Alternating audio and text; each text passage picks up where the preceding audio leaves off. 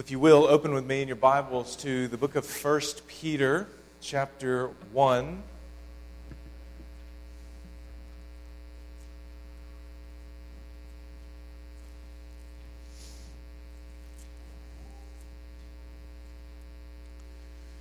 First Peter, chapter 1.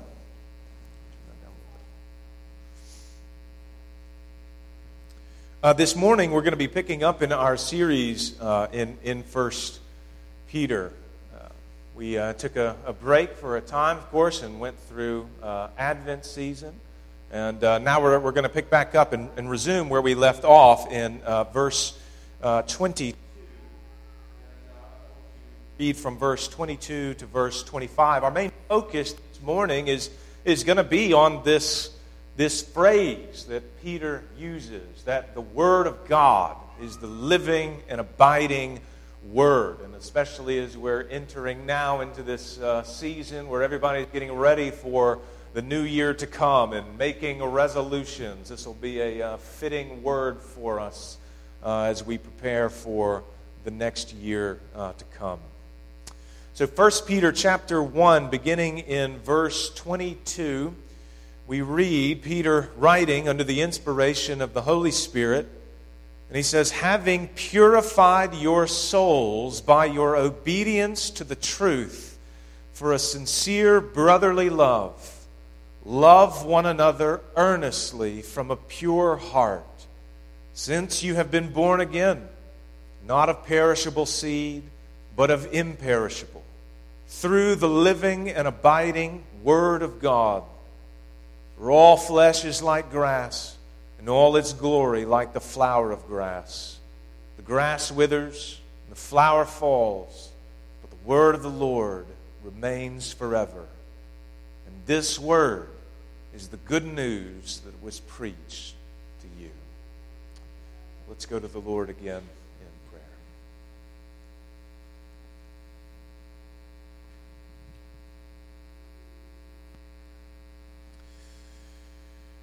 Father, in your grace, you have given us your word. You have not remained silent, even though we deserved to hear no words from you, even though fallen humanity deserves only a just condemnation. In your grace, you have spoken. The very word that you have spoken has told the grand story of redemption that you are carrying out in the world even now through the work of your Son and the continuing work of the Holy Spirit. And even now, as your word goes forth, it goes forth as a word of power, a word that accomplishes your will. And as Peter says here, it is a living and abiding word. And so, Father, I pray that this day in particular, as we think more about what your word teaches about your word, that we would see in it our life, our bread, our drink, that we would not neglect it, that we would consider it worthy of the entirety of our lives. And Lord, that if we have not been doing so, if we have been walking in sin and neglecting to hear from you, I pray that this day you would grant to us repentance that leads to life and that we would turn to your word. And I pray this all in Jesus' name.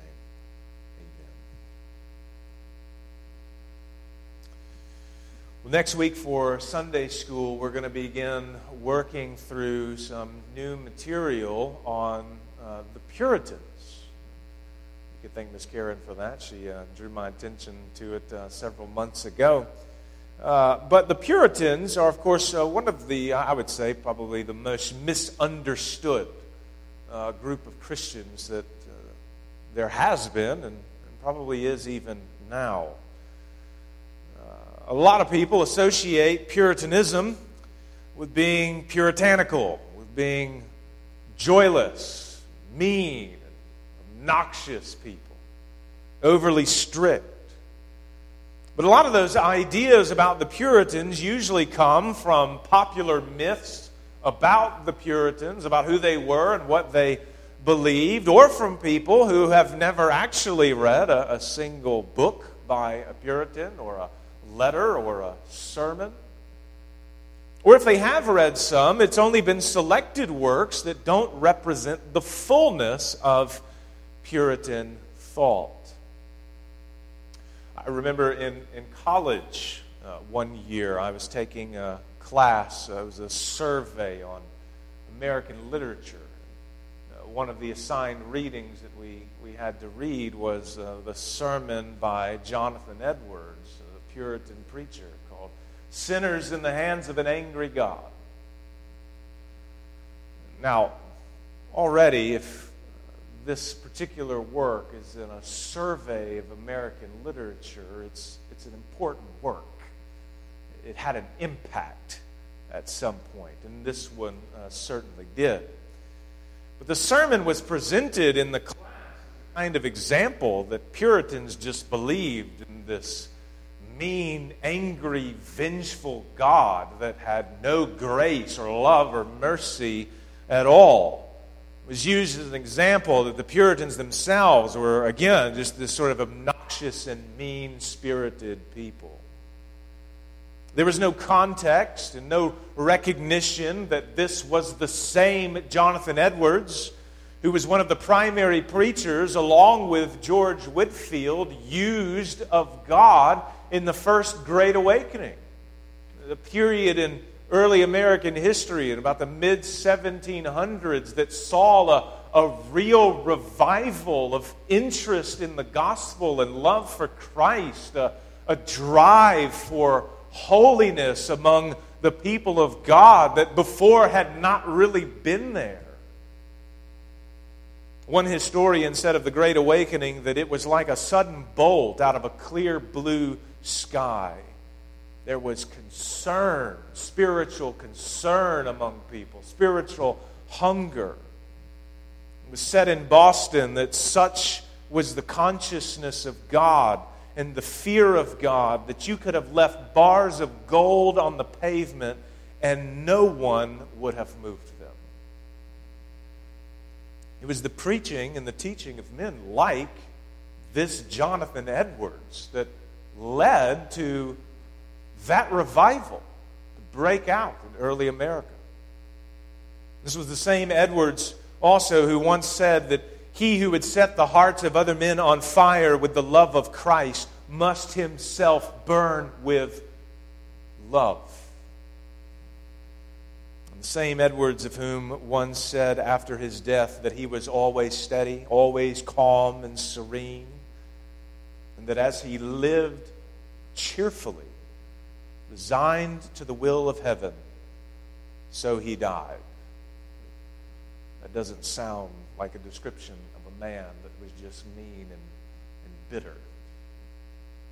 The point is that the Puritans are often greatly misunderstood, and that misunderstanding has often led Christians to neglect their works, many of which are readily available to us now, and I would say a neglect that is to the detriment of our own spiritual well-being, as the writings and the works of the Puritans are a treasure trove of godliness and holiness and devotional works. Now, if there's one thing that characterized the ministry and works of the Puritans, you could probably point to many things, but one thing that you could point to is that they, perhaps more than any others, were saturated in Scripture and were constantly driving people back to Scripture and were orienting the whole of their own lives around Scripture. It was the rock upon which they built everything. There was one preacher in particular, John Rogers, who was preaching a sermon one morning on the neglect of Scripture that he saw among so many people in his day. This was, of course, an observation that could even be made today, right? This is an issue that doesn't just occur in one generation alone, but John Rogers, this Puritan preacher, was preaching on this very neglect that he saw. And one of the people in attendance that day was Thomas Goodwin, who himself would later become a very prolific Puritan preacher and theologian. And Goodwin recounted hearing Rogers preach. He said, in that sermon, Rogers fell into an expostulation with the people about their neglect of the Bible. He was rebuking, correcting them about this woeful neglect. He said he personated God to the people, telling them, well, I have trusted you so long with my Bible. You have slighted it. It lies in such and such houses, all covered with dust and cobwebs. You care not to look into it. Do you use my Bible so? Well, you shall have my Bible no longer. And then he took up his Bible as if he was about to carry it away forever so that no one would have access to it anymore. But then he turned back immediately and he personated at that point the people to God. He fell down on his knees and he cried and he pleaded most earnestly, Lord, whatever you do to us, take not your Bible from us. Kill our children, burn our houses, destroy our goods. Only spare us your Bible. Only take not away your Bible from us.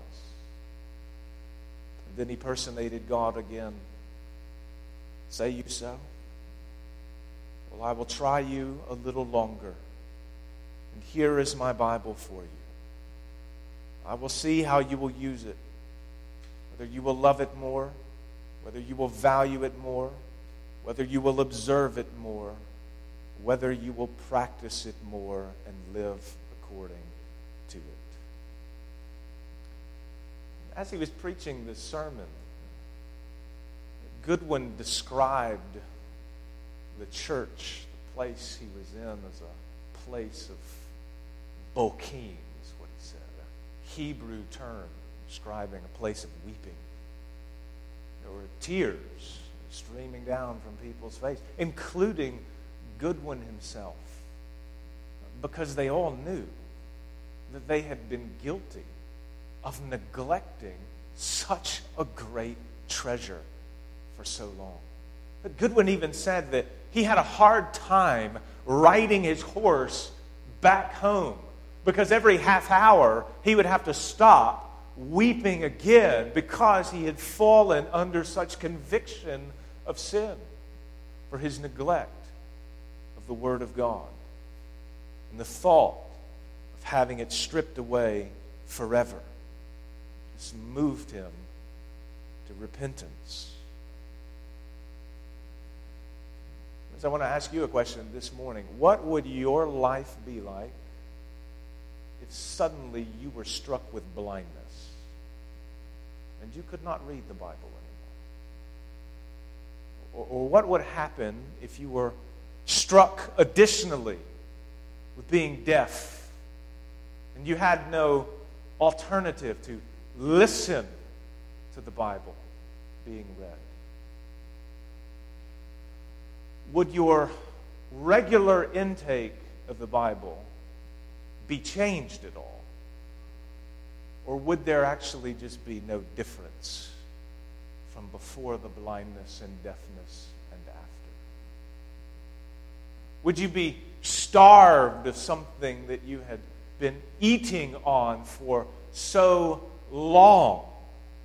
Would this create a significant change in your life? Would you have enough of the Bible stored away in your mind and in your heart to sustain you for the rest of your life, having no access to it anymore except for what you had internalized? Or would this be to you a judgment of God that was as the days of Amos when he said that he was sending a famine upon the land, not a famine of bread, not a famine of drink, but a famine of hearing the word of the Lord.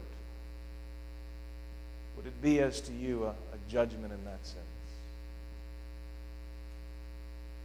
We are, of course, in that season again when people are making resolutions for the new year. Things that you are going to resolve to change. Things that you're going to resolve to do better in the coming year. Friends, this morning I want to exhort you to place the Word of God at the top of that list. And to do so not because this is going to be your righteousness before God. Not because this is going to be your means of boasting before Him or boasting before others. Not because this is just the good moral thing to do or the good Christian thing to do, but because you recognize that this is a book to be savored and enjoyed. That this is a word that God has given for your own good. And so for your own good, your own peace, your joy, your satisfaction, your walk in knowledge of Christ, you're going to take up the book and you're going to eat it and devour it and love it and savor it. I want to make three observations about the Word of God from our text this morning that I hope will encourage you to do this very thing over the next year, to take up the Word and to eat it. The first observation about the Word of God that I want you to see here is that the Word of God is living. The Word of God is living. It works. It moves. It acts. It has power. It's not just words on a page that lie dormant. It's not just like picking up any fiction or nonfiction book from the bookstore, and whether or not you read it is a matter of indifference, and there's no consequence to it. It is the Word of the living God, and His Word works to accomplish His will. Notice what he says. Notice what Peter says in verse 23 of chapter 1. We'll look at the logic and the connection between verses 22 and 23 in a moment. But for now, notice again that Peter says of Christians, you have been born again. You've been born again. This is the same thing that he said in verse 3 of chapter 1 when he said of God that according to His great mercy, He has caused us to be born again to a living hope through the resurrection of Jesus Christ from the dead. There in that verse, Peter identified God Himself as the primary cause of the new birth of Christ.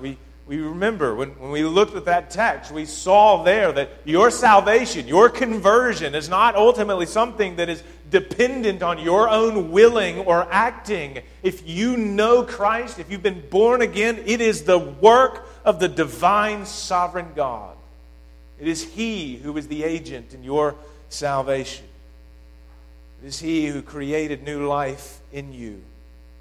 It is God who takes a dead sinner who is dead in his rebellion and makes him alive. But here in verse 23, Peter is not identifying the subject, the one who is doing the work of the new birth. He identifies the means that God uses to bring about this new birth. He does not part the heavens, reveal Himself to each person by a thunderous voice and flashes of light. There's a lot of people who say, I would believe in God if He would show me some incredible miracle like that, if He would reveal Himself in the heavens, if He would part the clouds and make himself known in such a powerful way. And of course, we know from the Bible that even if they were to see something like that, they would not believe. But that's not how he brings people to himself. That's not how he creates the new birth. He doesn't part the heavens and show us himself by some act of divine revelation in the sky. He doesn't appear to us in dreams and visions and lead us to himself through these means. The work of the new birth, the work that the Spirit of God carries out in the lives of sinners, is a work that comes through the Word of God. His Word. This is the means that He has ordained to carry out His will, bringing the nations to Himself. Peter says, you have been born again, not of perishable seed, but of imperishable, through the living and abiding Word of God. This here is especially how the Word is understood as living. It has power to bring about the effect that God intends for it. It comes with the very same power that the Word of God had in the very beginning of creation, when there was nothing. There was no world. There was no earth. There were no heavens. And He spoke. And He created the heavens and the earth out of nothing. The Word comes with that very same creative power. Salvation, spiritual renewal, genuine revival of the soul is a work that comes exclusively through the Word of God. If you have come to know the Lord, if you can say of yourself that you know Him and you love Him, you came to know the Lord because of the Word. You either heard it preached, you read it, you had someone else speak it to you. Whatever the particular circumstance was, it is the Word and the Word alone that God says brings about conversion. All other supposed access points are false. Some people tell stories, no doubt, of spiritual experiences that they've had. The sun shined on them in a particular way at a difficult moment in life, and they interpreted this as a sign from God. They asked God for a sign, and they looked up, and lo and behold, what do they see before them? They see a church, a sign from God. They had a dream of a white dove flying towards them, and they interpreted it as a sign from the Holy Spirit. True story. People often tell these stories, and they claim, based upon these stories, that this is how they've come to know God. Friends, the Bible is very clear. Conversion is not the result of dreams and visions. Conversion is not the result of the interpretations of signs of providence. It is always the result of the Word of God. Because God has ordained that His Word be the means by which He speaks to His people and the means by which He saves them and renews them. If there were additional means to bring people to Himself, there would be no need for the work of missions to go into the nations and to proclaim the Word. We could simply expect that the Lord will appear in dreams and visions and bring the nations to Himself. No, He has given us a task. He has given us a task because He has ordained the Word of God, the gospel of Christ, to be the means by which He draws people to Himself. So in that sense, the Word is living. It is alive, it works, it acts, it has power. But secondly, the Word of God is also an abiding Word. It's not a Word that will ever fail. It's not a Word that changes with the times. Many people, of course, want to make it so. They say, well, this book here, this This book is an ancient book. It's written by an ancient people. They didn't know the kinds of things that we know today. They didn't have the kind of technology and the discoveries that we have today. They haven't advanced and progressed as far as we have in our own day. The times we live in have changed. We've progressed far beyond the thinking of ancients, and therefore we must read the Bible through a new modern lens. We must update it. We must try to discern what were the original good intentions of the people when they wrote the Bible, and bring those good intentions in line with our modern values. A lot of people want to update the Bible in that sense. Friends, this is always going to be a fool's errand. Our technologies may have changed. Our scientific discoveries may be newer. But man has not changed. Sin has not disappeared. The man who thousands of years ago would go into the street to find prostitutes and lust after them is the same man who lusts in his own home today. The woman who gossiped in the streets about her neighbors is the same woman who still gossips today. The nature of man has not changed. The fallenness of man has not changed.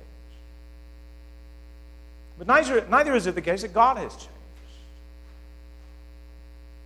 He is the same God who upholds the world now, and the same God who upheld it then. And He is the same God who made promises then and fulfilled them then, and the same God who continues to fulfill them even now. This is what Peter means when he says that the Word of God is abiding. It's faithful, it's true. You can trust in it. It will not be thwarted by the plans of man. It will not be thwarted by the changing times. The text that he quotes to explain this particular statement comes from Isaiah chapter 40, verses 6 to 8. This is a chapter in Isaiah that comes on the heels of God having issued warnings of judgment to his people throughout chapters 1 to 39. Of course, there were many promises made in those early chapters as well, but by and large, it's a lot of chapters dealing with woes against the nations and judgments to come. He warned them of Judah's eventual destruction and exile by the Babylonian Empire. He warned them of the present empire of Assyria nearly decimating them in their own times. And the only reason that the massive Assyrian Empire wasn't able to destroy the nation of Judah was because of the sovereign intervention of God when in a single night He struck down 185,000 Assyrian troops. Then when we come to chapter 40, God announces a promise of good things to come. He says, "Comfort, comfort my people. Speak tenderly to Jerusalem and cry to her that her warfare has ended." He tells them that their iniquities will be pardoned. He tells them of one who will come and who will prepare the way for the coming of the Lord. A text, of course, that's fulfilled. John the Baptist preparing the way for Christ to come. He tells them that the glory of the Lord will be revealed to His people, that good news will be preached to them, and that they will be delivered from all of their enemies. These are all promises made to a people who at the time were presently being afflicted by much stronger empires, and who in the coming years would even be exiled from their land, would look outside and see what appeared to be the failure of God's promises, the conquest of the plans of men thwarting those promises. In the midst of that, God assures His people that what He says will surely come to pass. Even if it appears that all the pagan nations are succeeding and are overthrowing His plans, no flesh will be able to stop it. For He says, all flesh is grass, and its beauty is like the flower of the field. The grass withers, the flower fades, but the word of the Lord will stand forever. The abiding nature of the word of God means that it is a word that you can trust. You can hold on to. You can live your life by it. It is a word that will provide you with more certainty and more confidence and more assurance than any of your own masterful and grandest plans. Think for a moment. Do you believe that you know how to live a good life? Do you believe that you know yourself inside and out, but you know your weaknesses, you know your strengths? Do you believe that you know how to be a good parent, a good father, a good mother, a good husband, or a good wife? You believe that you know how to run a good business. You believe that you know how to live in peace and joy and true happiness. If you are living your life apart from the Word of God, you are deceived and you know nothing, no matter how much you believe you do. You're like a blind man who's walking blissfully unaware towards a cliff, because it is the Word of God that you need. It is the Word of God that all men need. And it is the Word of God that you shall have if all you do is but take it. Savor it. Now, last of all, I also want you to see that the Word of God is not only the living Word, it's not only the abiding Word, a Word that you can trust in and hope in and place your confidence in. I want you to see that the Word of God is the very thing that moves us to love properly, to love as we've been called to love. This is where I want you to see the logic, the connection between verses 22 and 23 and following in the text. Peter says, beginning in verse 22, he says, "Having purified your souls by your obedience to the truth for a sincere brotherly love." And here I just want you to note briefly that the truth is the truth of the gospel here. The gospel is something to be obeyed and to be submitted to.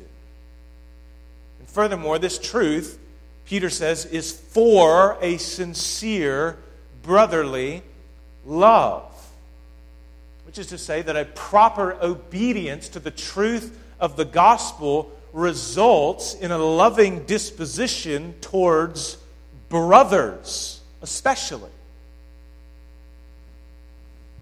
fellow believers.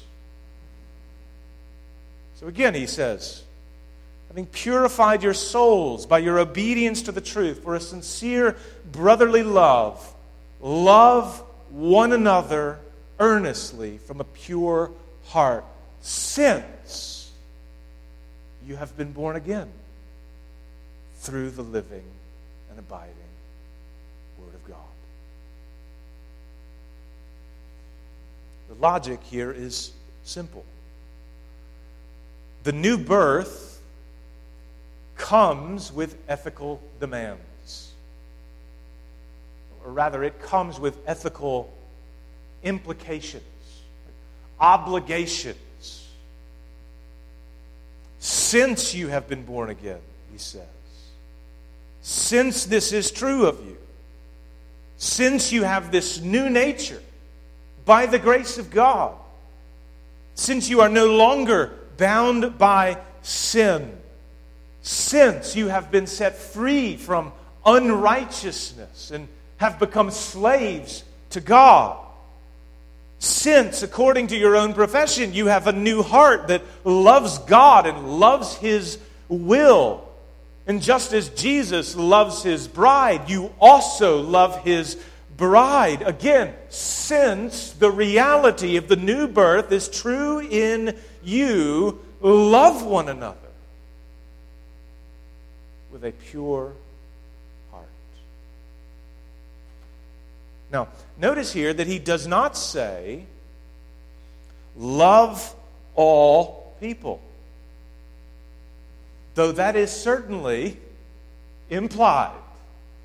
We are not to be a people who demonstrate hatred towards others. But I want you just to notice here, he doesn't say here, this is not his focus, to say love all people.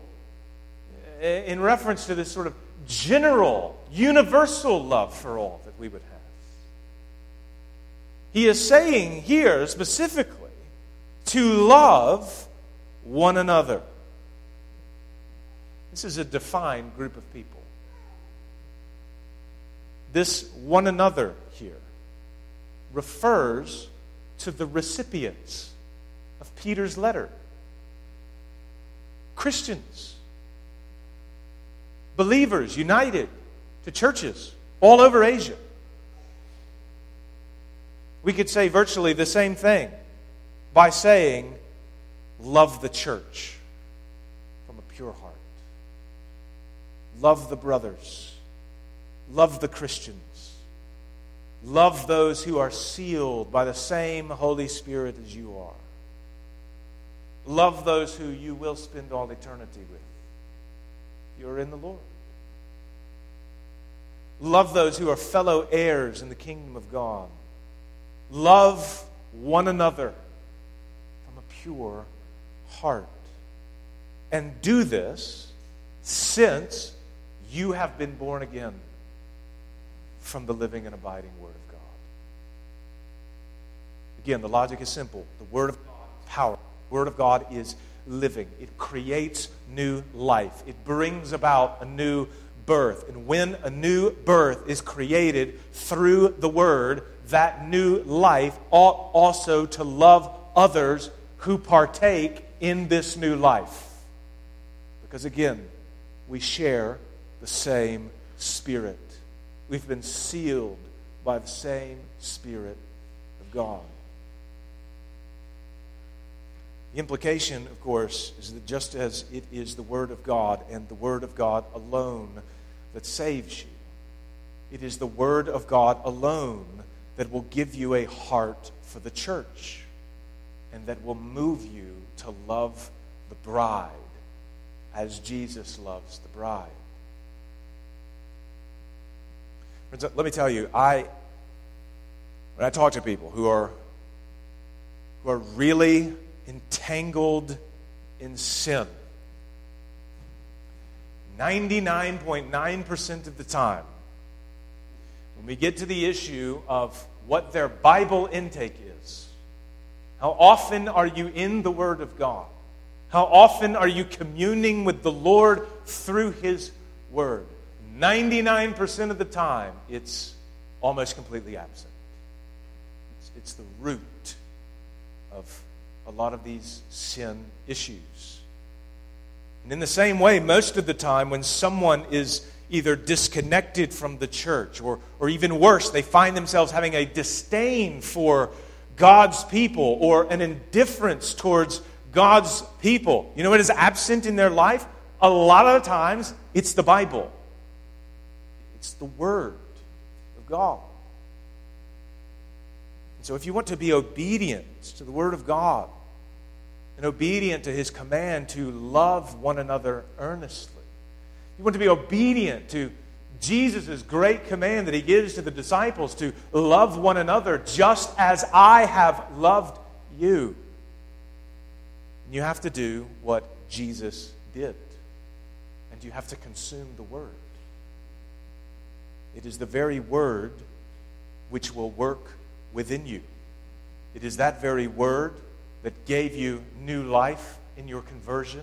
It is that very Word that continues to this day to shape you and to conform your own life and your affections to be the affections of Christ, resulting ultimately in a love for the body as Christ has for His people.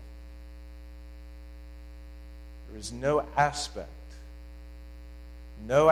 of the Christian life that can genuinely, faithfully be lived apart from the Word of God. So in this coming year that we're approaching, you want to follow Jesus more, you want to know him and love him more, and you want to have a vital, vibrant, loving, from a pure heart relationship with the body of Christ, the first thing you do is you commit yourself. You resolve in repentance to commit yourself to the Word of God, and you take it up and you eat it as it is true bread, and you drink it as it is true drink, and the Lord will shape your heart accordingly. Amen. Let's go to the Lord in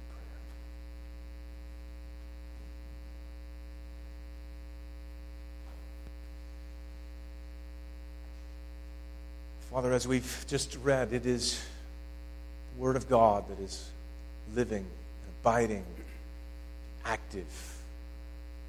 It is your Word that is powerful, that it transforms and takes once rebellious sinners, haters of God, and changes them into a people who from the heart love God.